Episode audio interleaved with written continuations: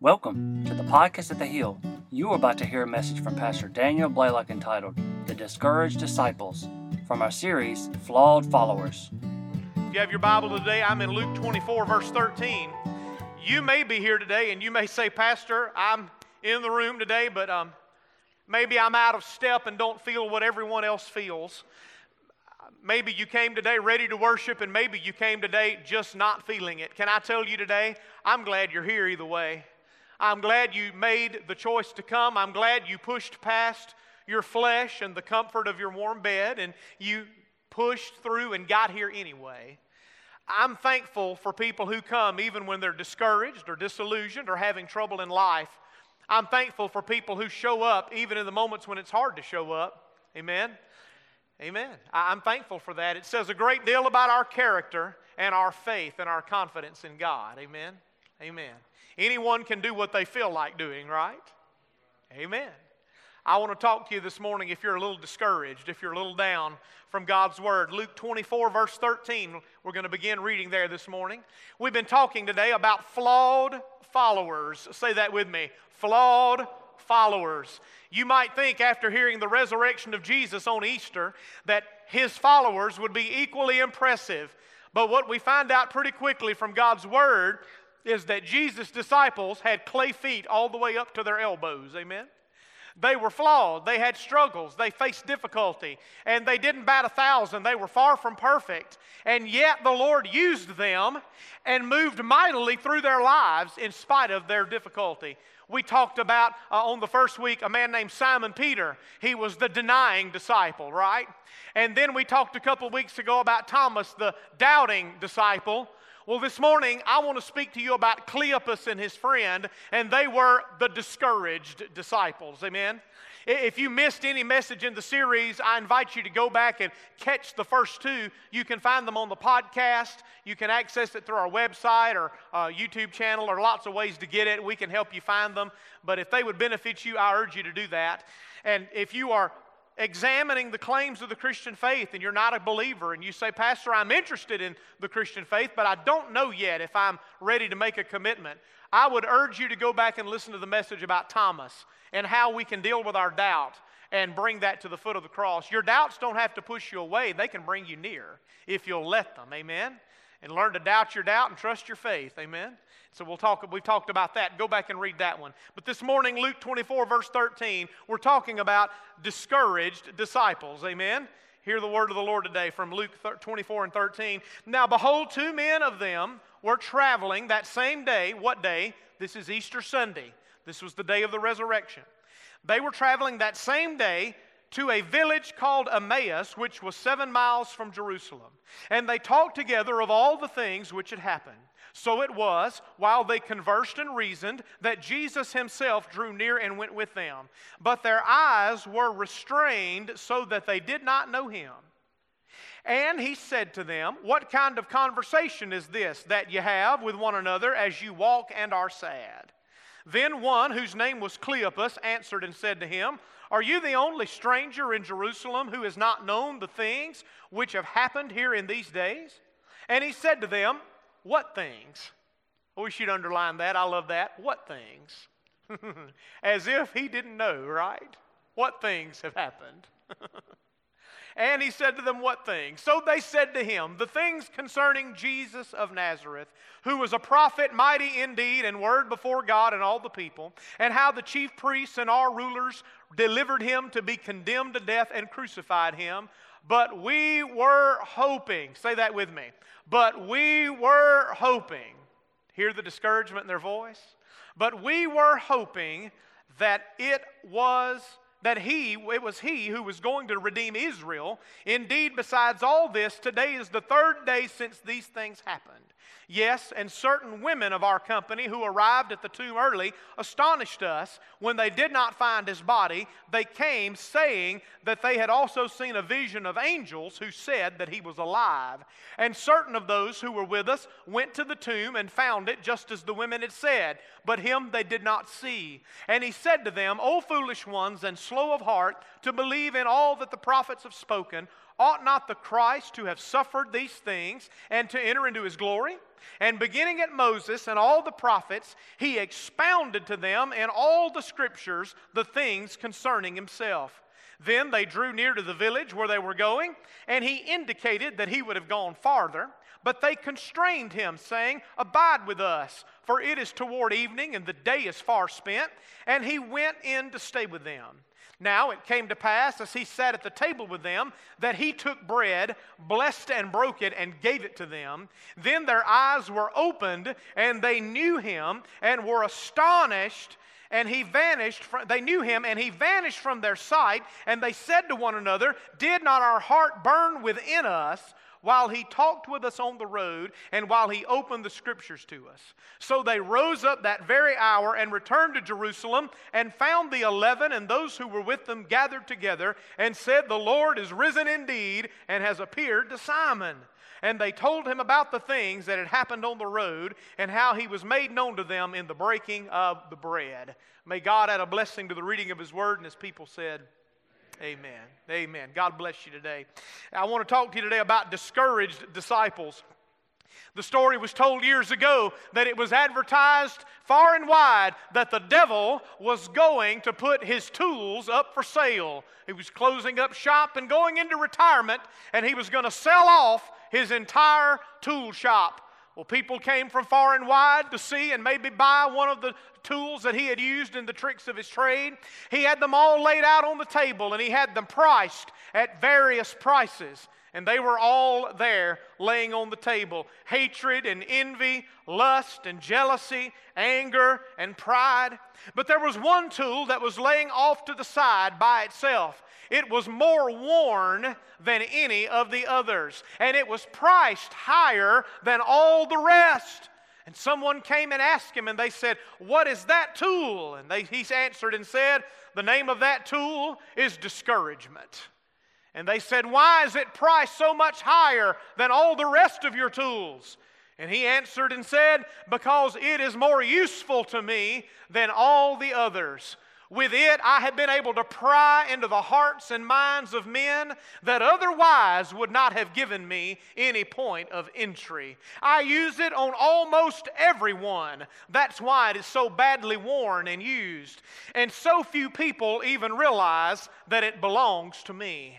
Well, needless to say, the price was too high and no one bought the tool. And we know that is true because the devil is still using it today. Amen. Amen. Anybody ever faced the enemy of discouragement? Amen. If you've walked very far in the Christian life, you have faced down this enemy of being discouraged. Hear me today. The Word of God tells us we don't have to walk far in the pages of Scripture to find men and women who were discouraged. The Bible says in the book of Numbers that when the people were traveling from Egypt to Canaan land, the soul of the people were discouraged on the way. Numbers 21 and 4. The Bible says in Psalm 42 and 5, David asked himself the question, Why so downcast, O my soul? Put your hope in God. Why are you disquieted within me? He asked himself. He was discouraged. The prophet Elijah in 1 Kings 19 and 4, after he'd won the battle on Mount Carmel, received a death threat the next day from Jezebel, offering to end his life because of the trouble he had caused her. And the Bible says, and he prayed that he might die and said, It is enough. Now, Lord, take my life, for I am no better than my father's. It's always amazed to me how that if Elijah really wanted to die, he didn't just go to Jezebel's house. Amen. She was offering to kill him, right? Sometimes you don't really want to die, you just feel like you could. Amen. Amen. And that's how he was. And he prayed, Lord, just rescue me from this. In the New Testament, the Bible says there's no one greater born among men than John the Baptist. And yet, even John the Baptist faced discouragement. The Bible says after Jesus' ministry took off and John's ministry declined, John was arrested by Herod. And as he sat and suffered in prison, he became discouraged. And he sent word to Jesus and asked him the question in Luke 11 and 3 Are you the coming one, or do we look for another? Wow, even John got discouraged by his circumstances. Jesus encouraged his heart and sent back the word and said, Tell John that the blind see and the deaf hear and the lame walk and the poor have the gospel preached to them. And blessed is the one who is not uh, uh, offended on the account of me. Amen. Amen. What about this thing called discouragement? Well, in our text this morning, we note number one, the dead end of discouragement. Say the dead end when you get discouraged, you feel like you're at a dead end. You feel like there's just no way out. Often in life, we feel like at least we've got options. Maybe not good options, but I could take a right or a left. Give me a fork in the road any day over a dead end, right? because a dead end just feels like there's nothing you can do. At best, you can backtrack, and who wants to do that? But sometimes we reach the dead end of discouragement. We feel like all hope is lost and there's nothing left to do but sit down and camp in that place. That's where this family was, this couple that we read about this morning, this pair of disciples. Verse 21 says, But we were hoping it was he who was going to redeem Israel. Notice those first four words. Say them with me. But we were hoping. Say it again. But we were hoping. That is discouragement right there. But we were hoping. How do you know you're discouraged? Whenever you begin to think about unmet expectations. Discouragement is not far behind. This is what happened to them. Uh, they began to focus on what they hoped would happen that did not come to fruition, and their hearts were discouraged. The great writer William Ward once said discouragement is dissatisfaction with the past, distaste for the present, distrust of the future. It is ingratitude for the blessings of yesterday, indifference to the opportunities of today, and insecurity regarding the strength for tomorrow. It is unawareness of the presence of beauty unconcern for the needs of our fellow man, unbelief in the promises of old. It is impatience with time, immaturity of thought, and impoliteness to God. What a rich definition. Pastor Chip Henderson of Pine Lake over in Mississippi said disappointment over the past, distaste with the present, distrust of the future, those are the hallmarks of discouragement. I think he's right. When those three begin to operate in our lives, it's easy for us to get downcast and discouraged. It all starts with a disappointment. Say disappointment. But we had hoped. That's disappointment. But we had hoped it was He who was going to redeem Israel. These disciples had great expectations about what the ministry of Jesus was going to accomplish. They thought He was just getting started good whenever He ended His earthly ministry and died on the cross. They expected that He was going to restore Israel to political greatness and overthrow the Romans. They believed He was going to, at that time, bring His kingdom on earth and everything was going to get better and better and better from that moment on. And all of a sudden, the cross interrupted and disrupted that for them. The cross became a great discouragement to them. They were unaware of this turn in the road, they were not prepared for the fact that Jesus was going to die. Oftentimes, this is what happens to us. Our discouragement usually comes from a disappointment. And let's be honest this morning, sometimes it comes from a disappointment with God. Pastor, are we allowed to say that? Yes, you are. Yes, you are. Well, I don't think we should say that. We're disappointed with God. Why not? God already knows. Psalm 139 says, Before a word is on my tongue, you know it altogether. He said in Psalm 139, You perceive my thoughts from afar. God knows what you're thinking. He is aware of the burden of your soul today. He knows what you're feeling and what you're thinking. And if you feel disappointed with God, you may as well be honest about it. Let me tell you, we have an option here. We can either allow that disappointment to pull us away from God, or we can bring our disappointment into the presence of God and do something about it. Amen?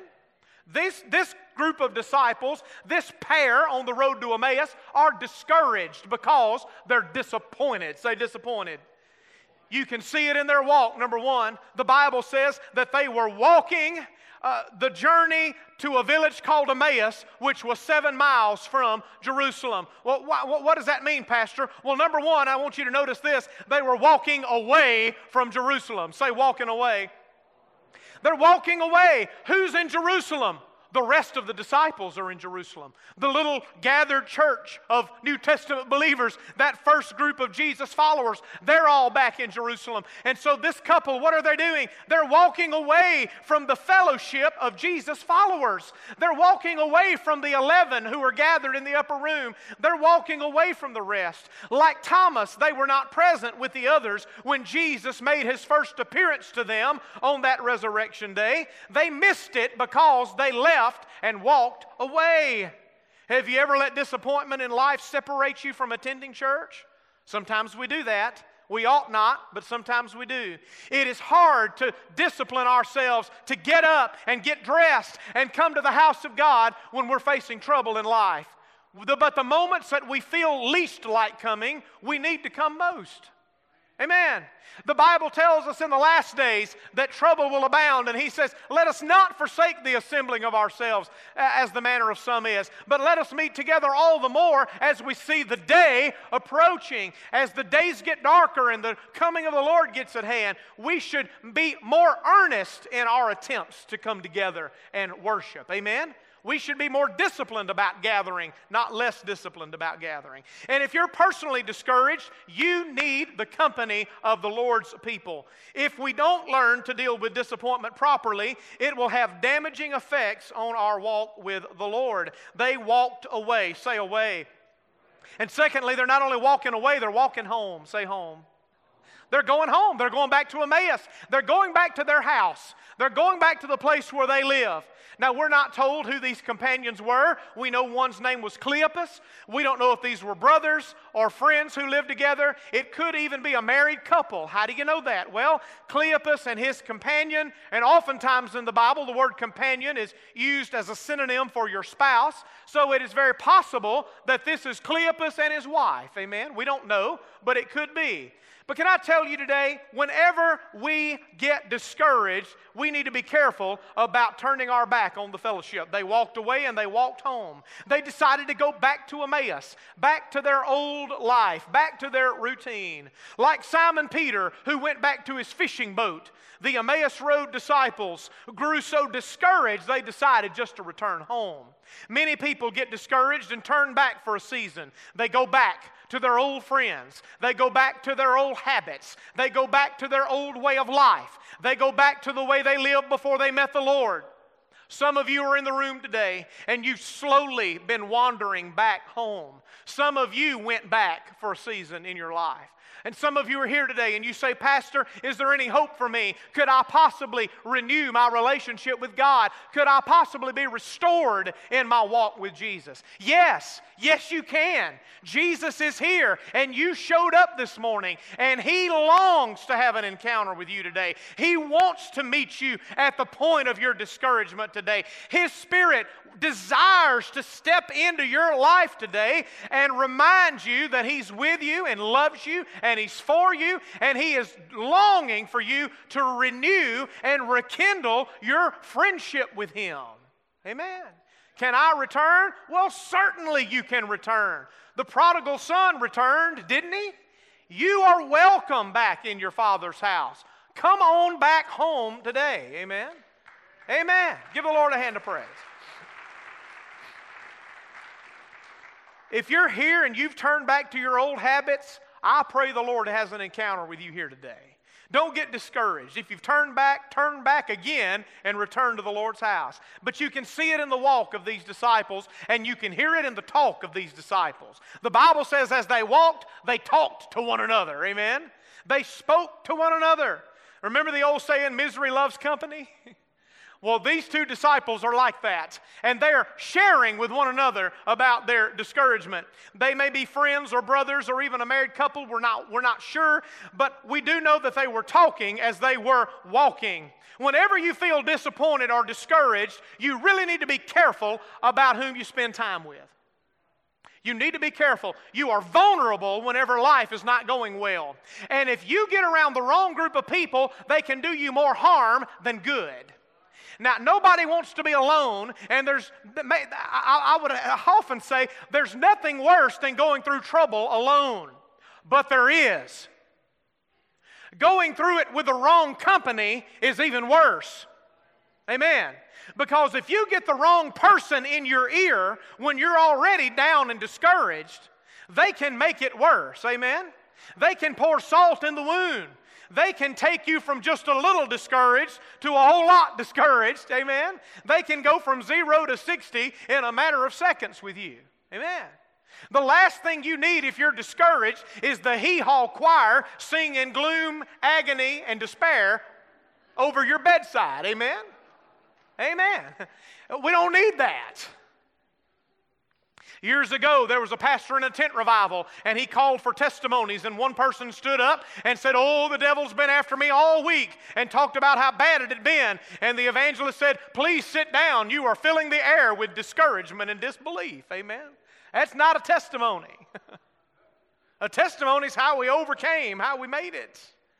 I wonder what they said to one another as they walked along the road. These two talked one another into leaving the church. They talked one another into returning back to their own home. They talked one another into walking off and abandoning the other disciples. You may have missed it, but Jesus rescued them, and I'm so thankful that He stepped in to bring them back. Thank God Jesus intervened. Amen?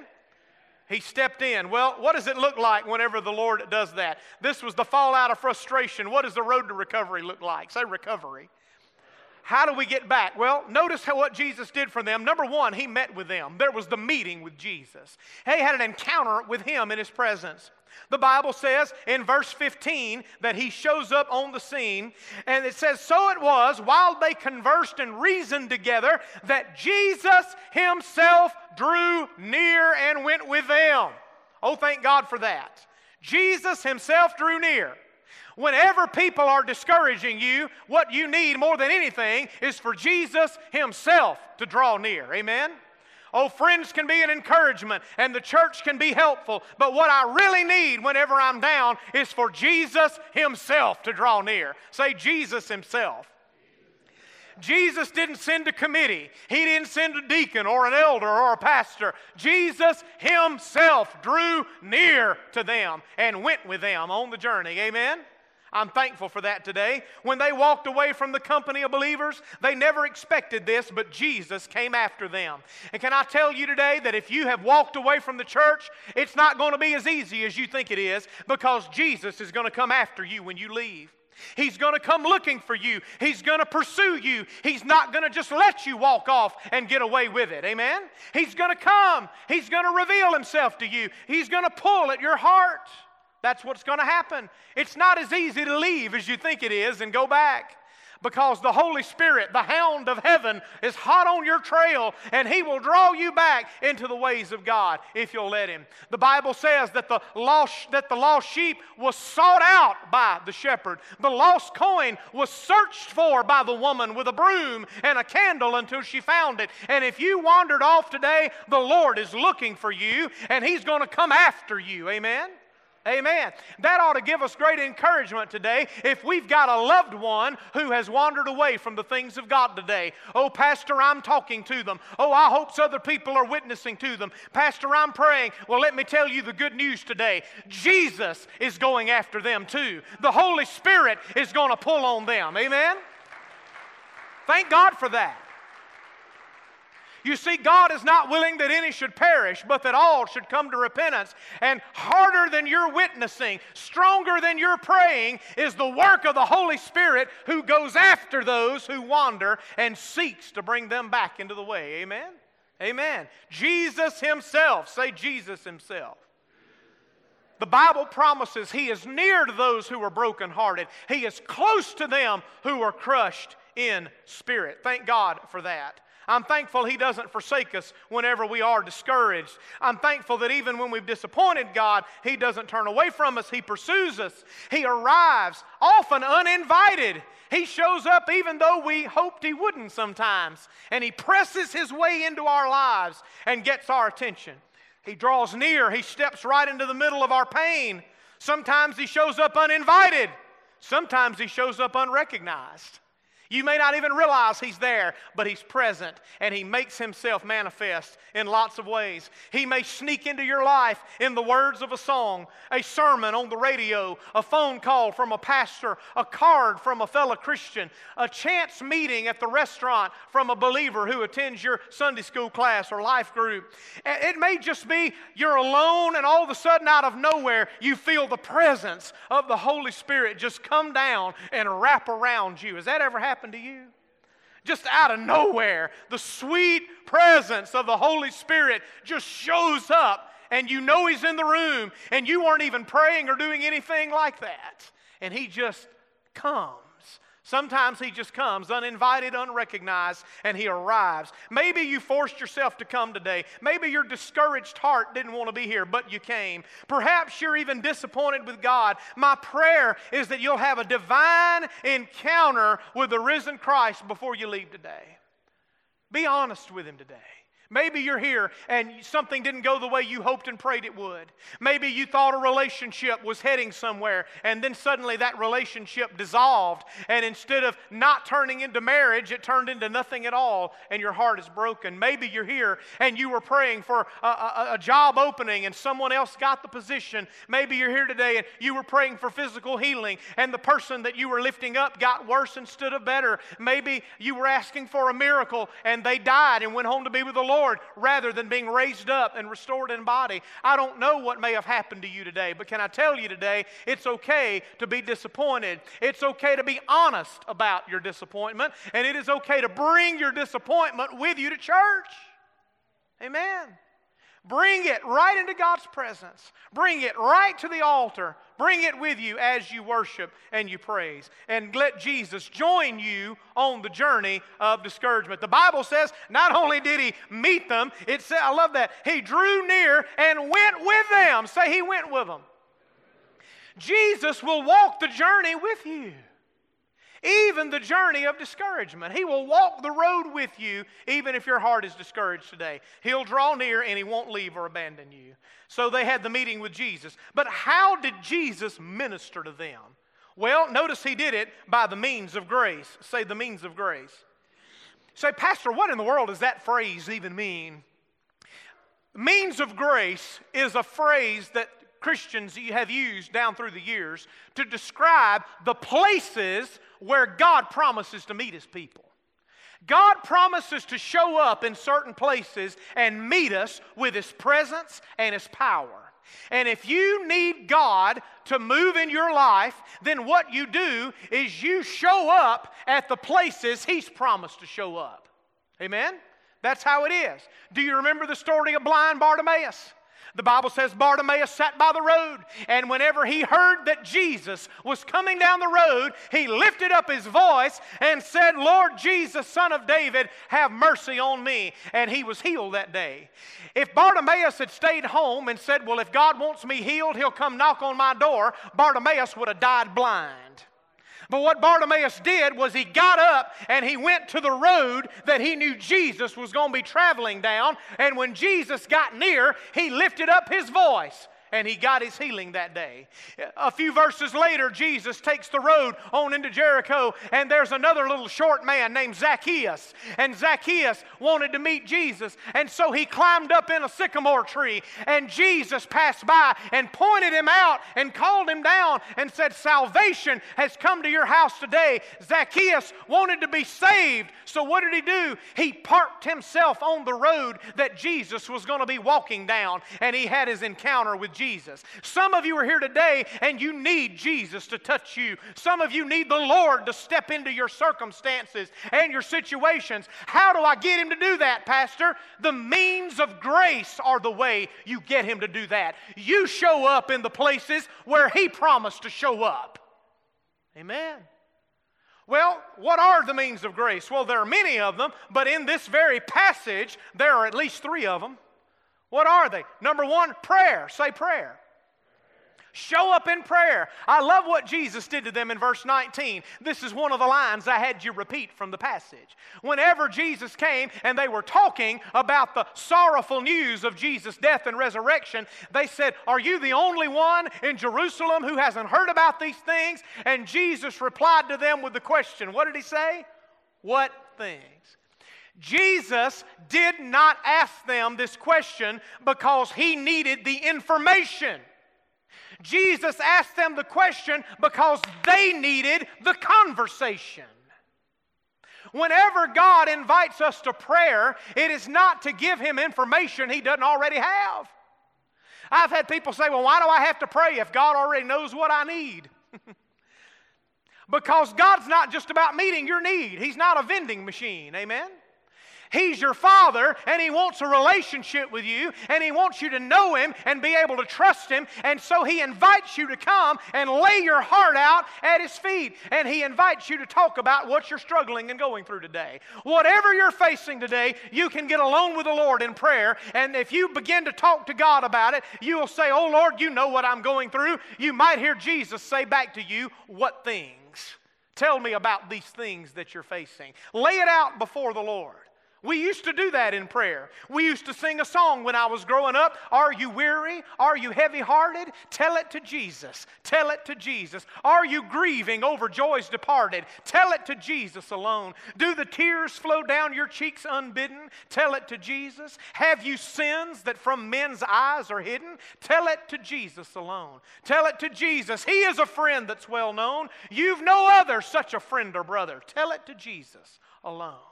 What a friend we have in Jesus. All our sins and griefs to bear. What a privilege to carry everything to God in prayer. Oh, what peace we often forfeit. Oh, what needless pain we bear. All because we do not carry everything to God in prayer. Oh, Pastor, I'm troubled. What things, Jesus says. He invites us to come into His presence in prayer. Thoughts disentangled themselves when they passed through the lips and the fingertips, someone said. What do we do? Well, we come to God in prayer and we talk it over with Him. Maybe you struggle verbally to say to God what you need to say. Go to the dollar store this afternoon, buy you a notebook and a good writing ink pen, get alone in the presence of God and write out your thoughts, spill them onto the paper with ink, and close that book and lay it up before the Lord and say, Lord, that is exactly what I'm thinking. I've written down exactly what I'm feeling. I'm struggling today. I need your help. I need your touch. Lord, will you hear my prayer? Journal it, write it out if writing is easier for you than speaking. But whatever you do, if you need an encounter with the Lord, meet Jesus in the place He promised to show up. Meet Him in prayer. Well, Pastor, I'm so weary and broken I can't even pray. Well, then open your Bible to the book of Psalms and find you a passage that says what you need to say to God and read it out loud to God and say, Lord, let this count for my prayer.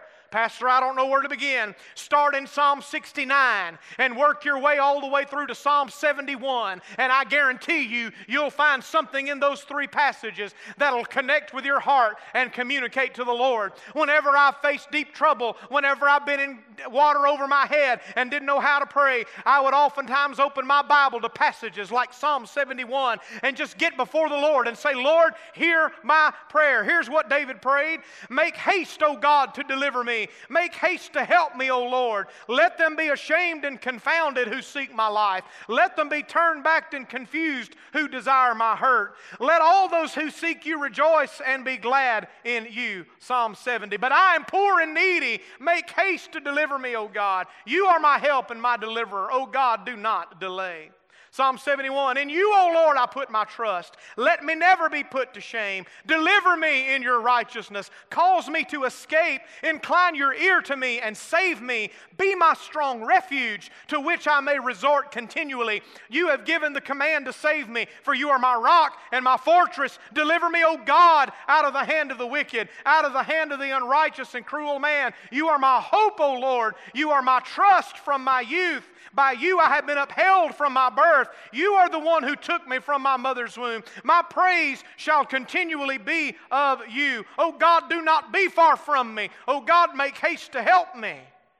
What do you do when you can't pray? You find a passage like that and you make those words your words and you pray. You press through. Why? Because if you'll do that, God has promised to meet you in prayer. Another place He meets us is in the Word of God, in the Scripture. Say the Scripture. Verse 27 says that Jesus took the, the Old Testament and he unfolded to them and explained to them in every passage how the Old Testament had actually predicted that he would die and rise again. What did he do for them? He reframed what was happening for them. That's what a good counselor always does. They reframe for us what's really going on. Amen? When I'm having a difficult time, I've learned to camp out in the Psalms, not only for the prayers, but for the promises. The promises. Whenever you're struggling, get in the book of Psalms. Oh, Pastor, I'm very discouraged and afraid. Read Psalm 27. The Lord is my light and my salvation. Whom shall I fear? The Lord is the strength of my life. Of whom shall I be afraid? Amen. Find a promise and stand on it. Take God's word as a sword of the Spirit and fight. Get your Bible promise book and read the promises and stand on them. Amen. This is why we ought to memorize God's word and hide passages of God's word in our heart. Because those passages we commit to memory are swords that we can draw later, and the Spirit of God can use them to push back the enemy of discouragement and to strengthen our faith in God. But some of us reach in our holster, and all we've got is a Jesus wept and a John 3:16. And that won't get you real far. Commit God's word to memory. You need some swords in your arsenal, some word in your heart that God can use. The Holy Spirit will bring to remembrance what you've learned. But if you haven't learned anything, even the Holy Spirit can't bring it to your remembrance. That's how means of grace work, church. I show up where God commanded, and He meets me there. but if I don't show up, I can't really be mad at God if God doesn't show up either.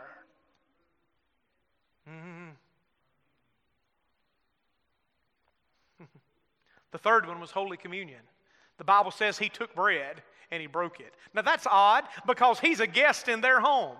Whenever you're serving somebody at your house, you're the one in charge, right?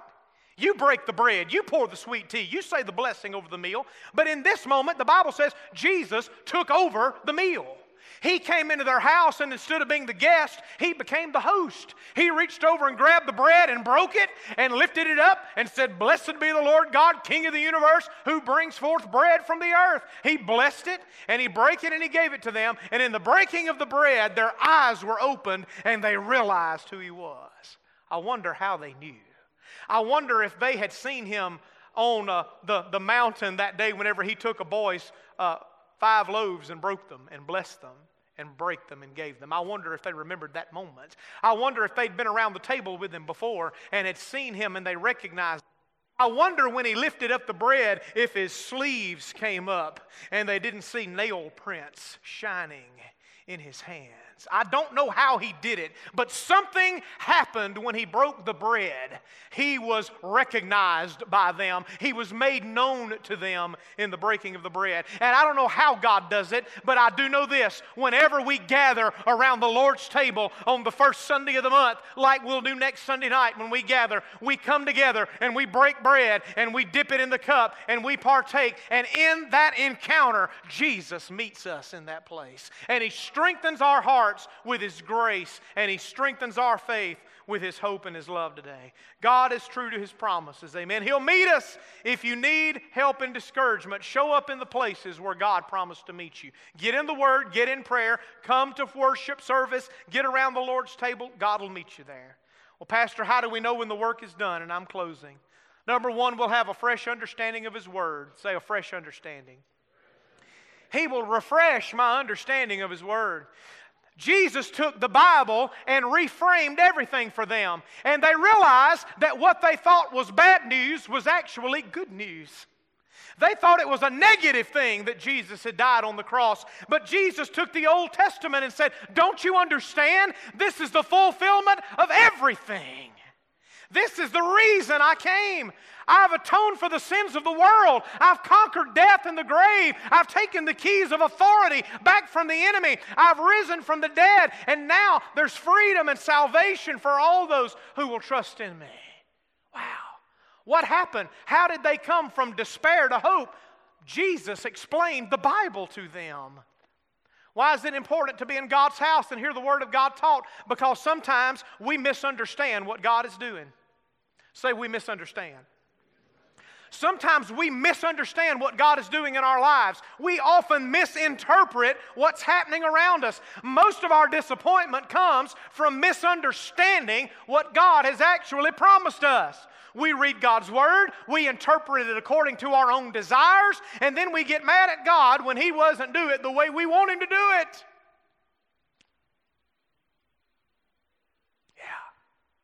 God is always true to his promises, but he's not always true to my expectations.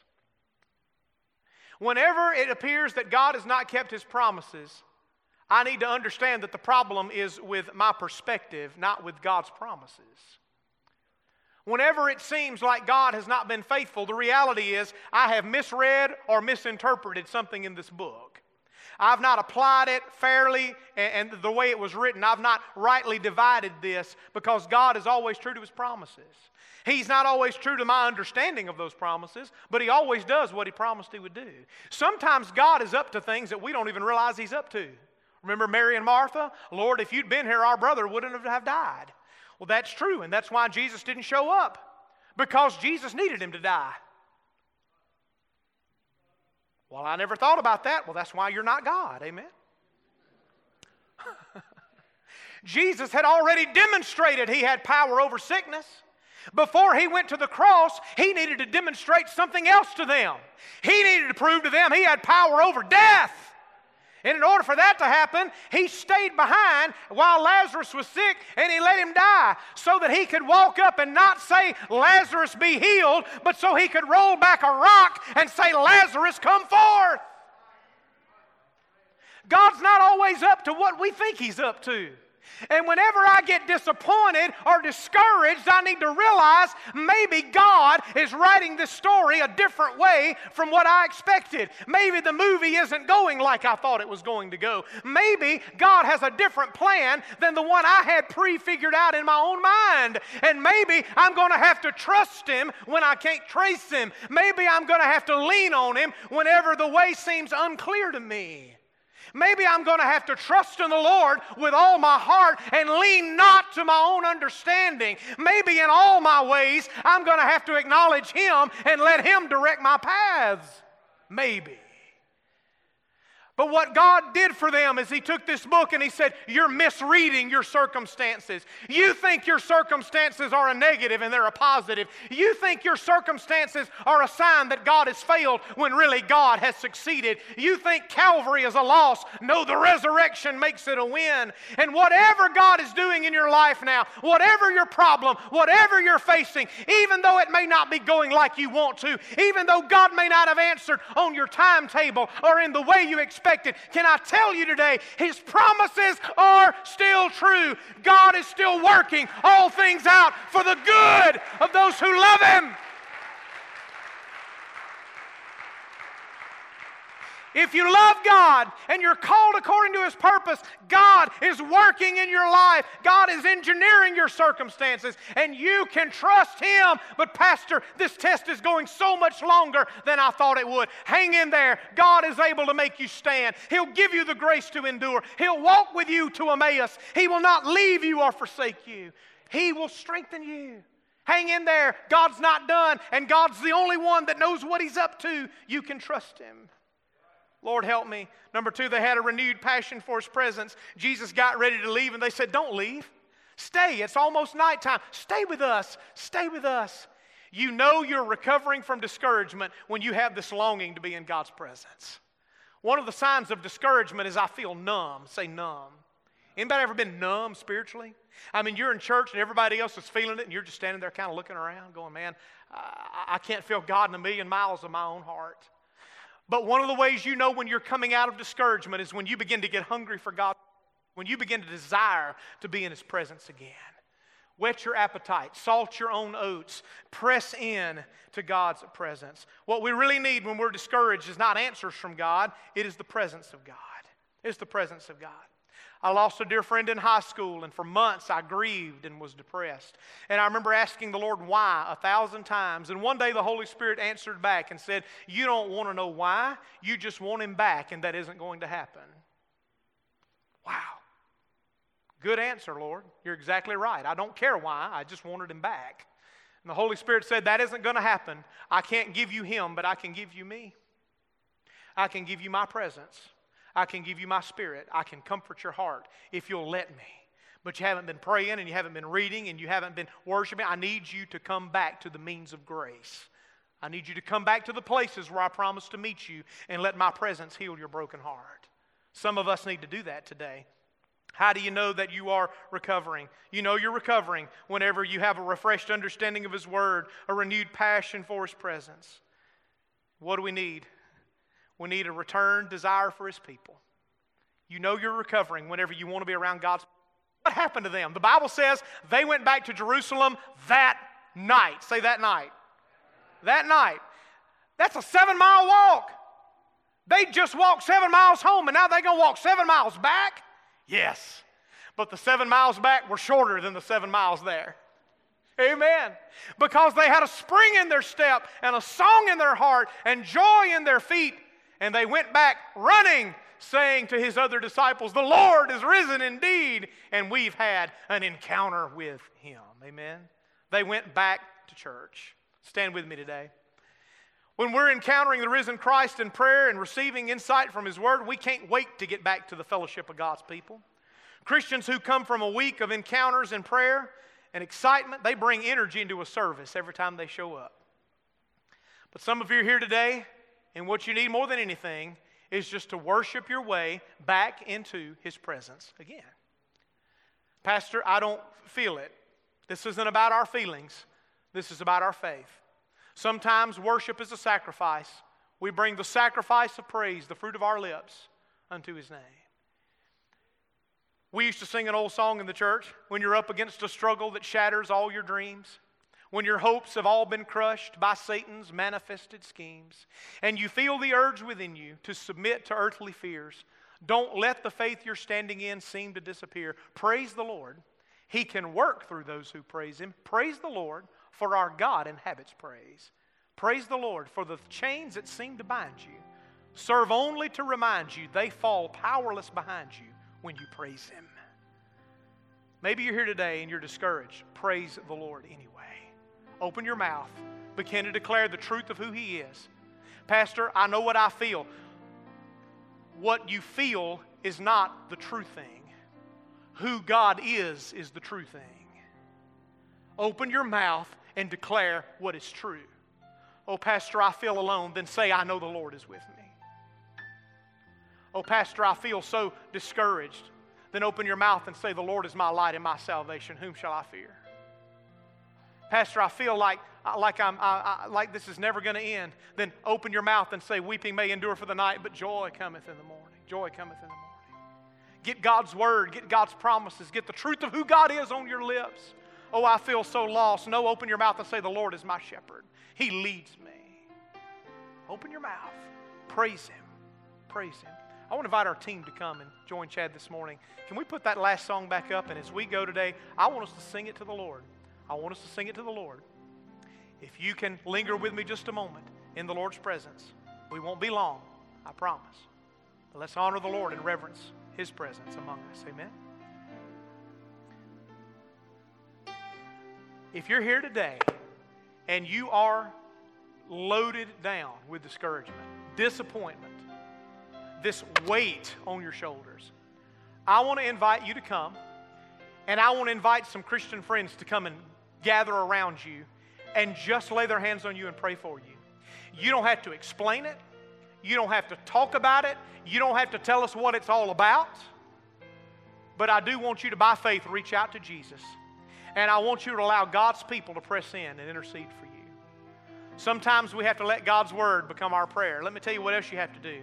Sometimes you have to let other people do your praying for you for a little while. say, what in the world does that mean? Sooner or later in life, every Christian hits a point where they go through such a trial and a difficulty that they don't feel like they can even pray. And in those moments, what you need more than anything is not to be able to manufacture a prayer from a dry heart. But what you need in that moment is to realize that that is the very reason God gave you the church and the body of Christ. And in the moments when you feel like you can't pray, God has put some people around you who can. And sometimes you just need to, them to grab you by the hand and for them to open their mouth and for them to touch God for you. And for them to pray the words you can't pray, and for them to invite Him to come when you don't feel like you can do it. God will strengthen you today. Today, as we sing, I invite you, if you're discouraged, come. And some people are going to come behind you, and we're going to just very quickly touch you and pray. We're not going to linger, we're not going to hash it all out. What you need more than anything, if you're discouraged, is just a moment to sense His touch, to feel His presence, and to be reminded I am not forsaken, I am not alone, I am not abandoned. Come this morning.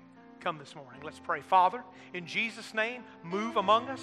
Holy Spirit, as we sang a few moments ago, move among us. Wind of God, breathe on us. Lord, send your rain, send your fire, send your spirit to come and to touch the hearts of those who need an encouraging, refreshing encounter with the Lord today.